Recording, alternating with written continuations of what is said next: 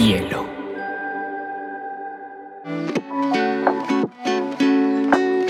Hola, bienvenidos a Te Cuento News, un espacio donde analizaremos las noticias más importantes del mundo digital y la Web3 en menos de 20 minutos.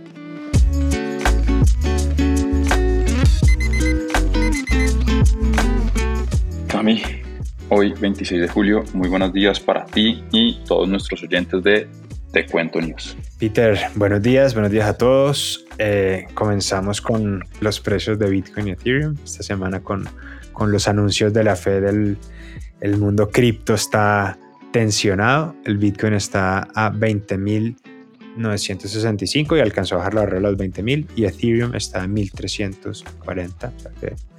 aguantando pero sufriendo. ¿Qué tenemos por ahí en la mesa, Peter? Cami, el día de hoy tenemos dos noticias y por supuesto muchas ñapas. Tenemos eh, la noticia de Shanghai, de Shanghai y todo su plan para la economía digital. Y siento que aquí cogemos una temática y, y empezamos a profundizarla, pero otra vez más una historia de cómo la Web3 se pasa al escenario Web 2, en este caso de hecho un escenario físico, y Ripio eh, convierte un antiguo teatro y un emblemático teatro de Bogotá en un centro académico de Web3 como estrategia de expansión en Colombia. Comencemos por Shanghai. Cuéntanos qué traes. Listo, Peter, pues te cuento que esto, si, si una noticia interesante la semana pasada, fue, para mí fue esta. Shanghai reveló un plan de 14 años de lo que para ellos va a ser la economía digital. Esto fue súper emocionante porque ya, ya la empieza a sentir uno como que listo, esto pues está muy bien, muy chévere esto, esto que está pasando, pero ya esto es como las bases de lo que se viene en el futuro.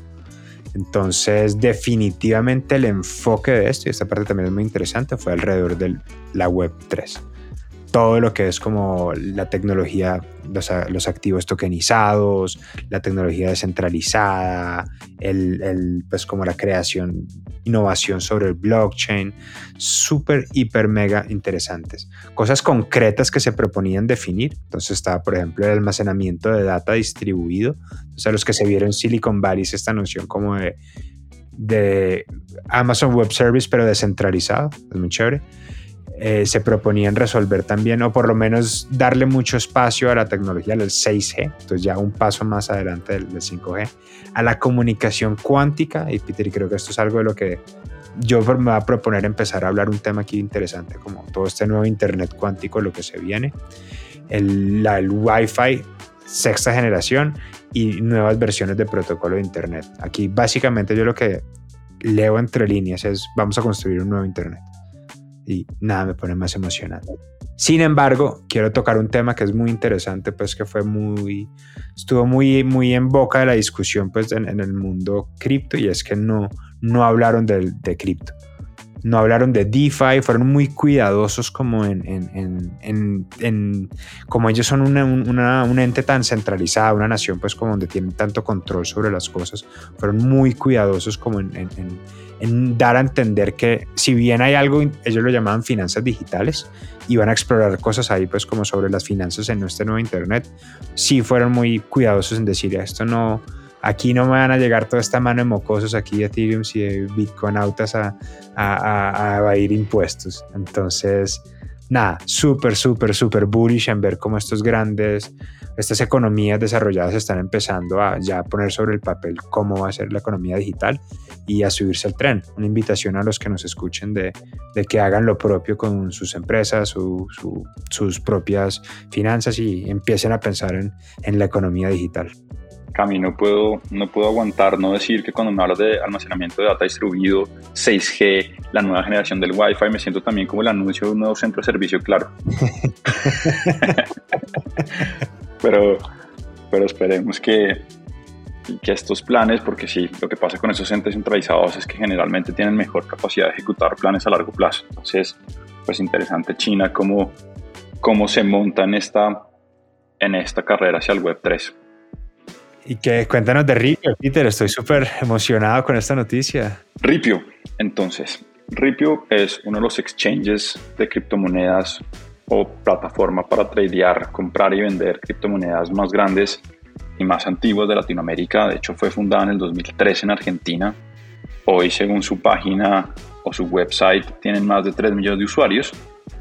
Pero lo interesante aquí es como que como parte de su expansión a Latinoamérica y en su llegada a Colombia, decidieron comprar un antiguo y emblemático teatro que se llama hoy en día el Teatro Metro, conocido también como el Teatro Teusaquillo, un, una obra arquitectónica que fue construida en 1938. Y este, este escenario que de hecho ha intentado sobrevivir más o menos desde los 80 cuando los, cuando los cines empezaron a dejar de ser como un tema cultural y empezaron a pasar hacia los centros comerciales, van a coger este espacio y van a volverlo un centro cultural del Web3. Entonces el comunicado anuncia que van a haber conferencias, van a haber talleres, van a haber puntos de encuentro, va a haber una cafetería donde todo el mundo, pues la gente que quiere ir como a discutir temas de Web3 y de cripto y de blockchain, pues pueden, pueden ir allá y encontrar pares con quienes comparten esos mismos intereses. Es, es interesante porque pasan, pasan varias cosas. La primera es, esto es una estrategia precisamente de cómo expandir una marca, lo que tú llamarías una típica marca bajo una estrategia de growth. Dos, es otro ejemplo más de cómo la Web3 empieza a tomarse la Web2 para poder movilizar a sus consumidores y usuarios. Eh, veíamos hace unas semanas esta inversión que tú nos contabas que, que anunciaba algún cripto gigante de 500 millones de dólares para hacer productos en la web 2, pues ahora estamos viendo la compra de un teatro para empezar a, educar a la gente. Vemos el nacer de nuevas formas de educación y formación, en donde la formación ya no es un negocio en sí, sino que empieza a ser un pilar estratégico para poder movilizar precisamente usuarios y potenciales clientes. Y un tercer factor que me pareció bien interesante, y esto ya es un poco más eh, enfocado en Bogotá, pero un poco con esta historia de, de este teatro emblemático, leía que al menos 50 salas de cine han desaparecido con el tiempo en la capital colombiana. Estos escenarios antes tenían una connotación de séptimo arte, de cultura, como, como, como eran realmente centros culturales. Y el cine cuando se volvió más un producto de Hollywood, al perder ese componente artístico, estos centros también perdieron como esa magia y ese encuentro que tenían yo y terminaron siendo striptease, lugares donde hacen reventas de baratijos y cosas, pues digamos que de poco uso, eh, terminaron siendo discotecas, en el mejor de los casos librerías.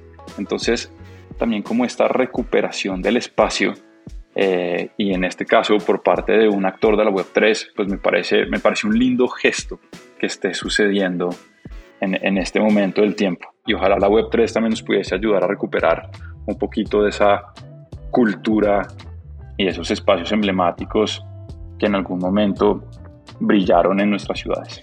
Peter, pues creo que aquí propone dos temas de discusión muy interesantes. Uno alrededor como de la reapropiación cultural, como de espacios y de medios, y, creo que hay algo bien interesante tanto como para el uso de espacios como para lo que va a ser el nuevo cine y la televisión y todas estas cosas. Lo que sí me parece extraordinario y como atinado para, para este programa es, esa relación entre la Web 3 y la Web 2, que creo que pues, ha sido también muy el tema de este podcast de, listo, cómo estas nuevas tecnologías se van acomodando a, a este mundo. Eso en el, en el, todos los proyectos de Web 3 que yo conozco tienen como en alguno de sus pilares como el bridging the gap between Web 2 and Web 3, entonces como acercar a la Web 2 con la Web 3. Y, y es chévere ver como que ya en ejemplos concretos cómo se va concretando esto de parte de compañías hiper mega web 2 como Ripio, que son exchanges centralizados, pero que empiezan a tener como un mindset de web 3. Entonces, súper emocionante me parece. Creo que el, el, te cuento que más me ha ensanchado el alma en un buen tiempo y que, y que me pone súper optimista con el futuro, a pesar del precio del, del ETH y del Bitcoin. A pesar de que el precio se fue al piso otra vez. Peter. Cami, ñapas, ¿qué tenemos para hoy? La semana pasada, aunque el precio sigue por el piso, se invirtieron 300 millones de dólares en proyectos cripto, o sea que la plata sigue entrando al ecosistema. Elon Musk no para hacer noticia rosa, esta vez por haber tenido un amorío con la esposa de quien era su buen amigo y colega Sergey Brin, cofundador de Google, se viene una tremenda novela Silicon Valley rosa, la Rosa de Guadalupe, mejor dicho, eso es como la convergencia entre una novela mexicana, una serie de televisión gringa y todo el mundo tech en un solo lugar. Así que vuelve a ser noticia nuestro estimado Elon Musk. Si la gente quiere que, que, que pivoteemos el producto de Te Cuento hacia una especie de, melodrama, corporate drama eh, sobre la vida de Elon Musk, estamos abiertos a sugerencia. Peter, Corea del Sur retrasó, tenía programado un impuesto del 20% sobre ganancias en cripto para este año y lo retrasó hasta 2026, o sea que buenísimo hacer negocios en coreano. Interesante. Colombia exporta por primera vez hoja seca de marihuana. Eh, fue una compañía llamada Allied Company la, la organización en lograr este hito y es muy importante porque creo que para nadie es un secreto que Colombia precisamente ha sido un país que las drogas ilegales eh, le, han, le han hecho mucho daño tanto a su sociedad, a su economía como a su reputación y que hoy en día haya una exportación de lo que se consideraba una droga ilegal hace, hace años de manera legal, pagando impuestos y generando precisamente una nueva economía y nuevas oportunidades para el país es, es, es un hito para los colombianos y de hecho todos los portales que tomaron la noticia dicen que el potencial para que Colombia se vuelva el proveedor más importante de cannabis en el mundo es, es, es todo. O sea, las probabilidades son muy altas que de seguir así la economía colombiana se pueda ver muy beneficiada por, por, por la legalización de esta, de esta planta. Optimista, optimista con eso. Peter, la policía de Dubái sacó su segunda colección de NFTs, que es todo un éxito. Tuvo 22 millones de solicitudes de, de, de permit, como de gente interesada, a saber cuántos de esos fueron bots. Pero nada, la fuerza pública haciendo de las suyas. Policía de Colombia, si están escuchando, esta es su oportunidad. Muy interesante.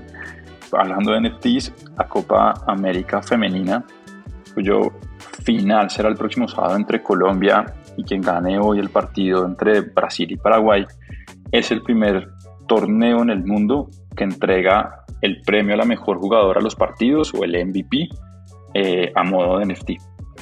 Así que también enhorabuena por, por, por, por, esos intentos y esos, y esos esfuerzos de digitalización en el ámbito deportivo latinoamericano. La artista de los cuales creo que es Soy Fira, ¿no? Que fue una invitada de, nuestro podcast, hermano.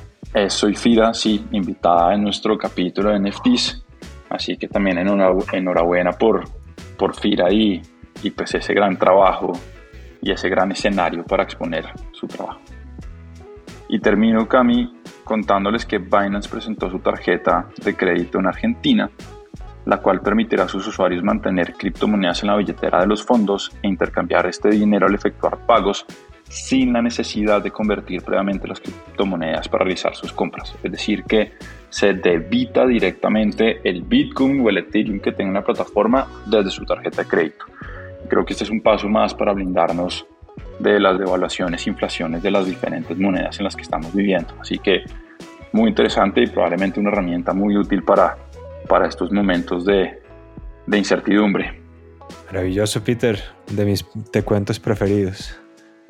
Así que nada, muchas gracias, nos vemos, saludos a, a, a todos nuestros oyentes.